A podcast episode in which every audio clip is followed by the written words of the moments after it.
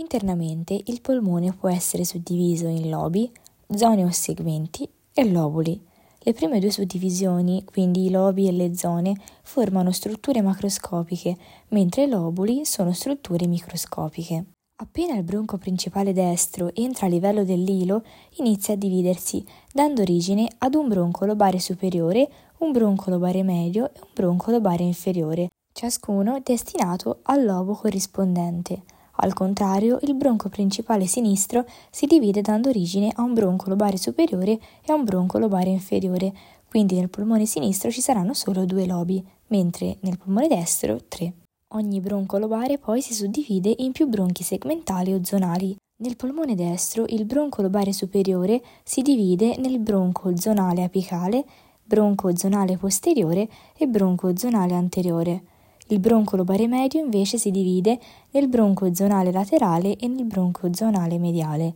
Infine il bronco lobare inferiore si divide nel bronco zonale superiore e nei bronchi zonali basali, ovvero il bronco zonale mediale, anteriore, laterale e posteriore. Nel complesso quindi nel polmone destro avremo 10 bronchi zonali e quindi 10 zone. Nel polmone sinistro invece il bronco lobare superiore si divide nel bronco zonale apicale, nel bronco zonale posteriore, nel bronco zonale anteriore, nel bronco zonale lingulare superiore e nel bronco zonale lingulare inferiore, mentre il bronco lobare inferiore si divide nel bronco zonale superiore e nei bronchi zonali basali, ovvero nel bronco zonale mediale, anteriore, laterale e posteriore. Avremo quindi nel complesso anche nel polmone sinistro 10 bronchi zonali e quindi 10 zone. Quindi a livello di ogni lobo si riconoscono porzioni di parenchima più piccole, dette zone o segmenti,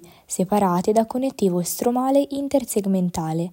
Inoltre sono zone indipendenti funzionalmente, in quanto presentano bronchi e vasi propri. Il lobulo polmonare invece è la più piccola unità strutturale autonoma di parenchima polmonare, di forma piramidale o poliedrica, delimitato da setti interlobulari e ventilato da un bronco lobulare.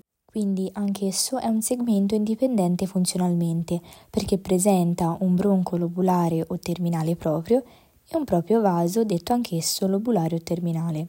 I vasi venosi decorrono lungo i setti interlobulari, mentre i vasi arteriosi decorrono come satelliti dei bronchi terminali. A sua volta ogni lobulo è suddiviso in 10-15 acini polmonari, ovvero le unità elementari del parenchima polmonare.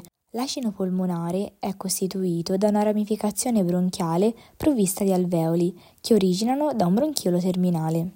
Il polmone presenta una circolazione funzionale, rappresentata dai vasi polmonari, e una circolazione trofica, rappresentata dai vasi bronchiali. I vasi polmonari sono costituiti dalle due arterie polmonari che portano sangue deossigenato dal cuore al polmone e dalle quattro vene polmonari che portano sangue ossigenato dal polmone al cuore.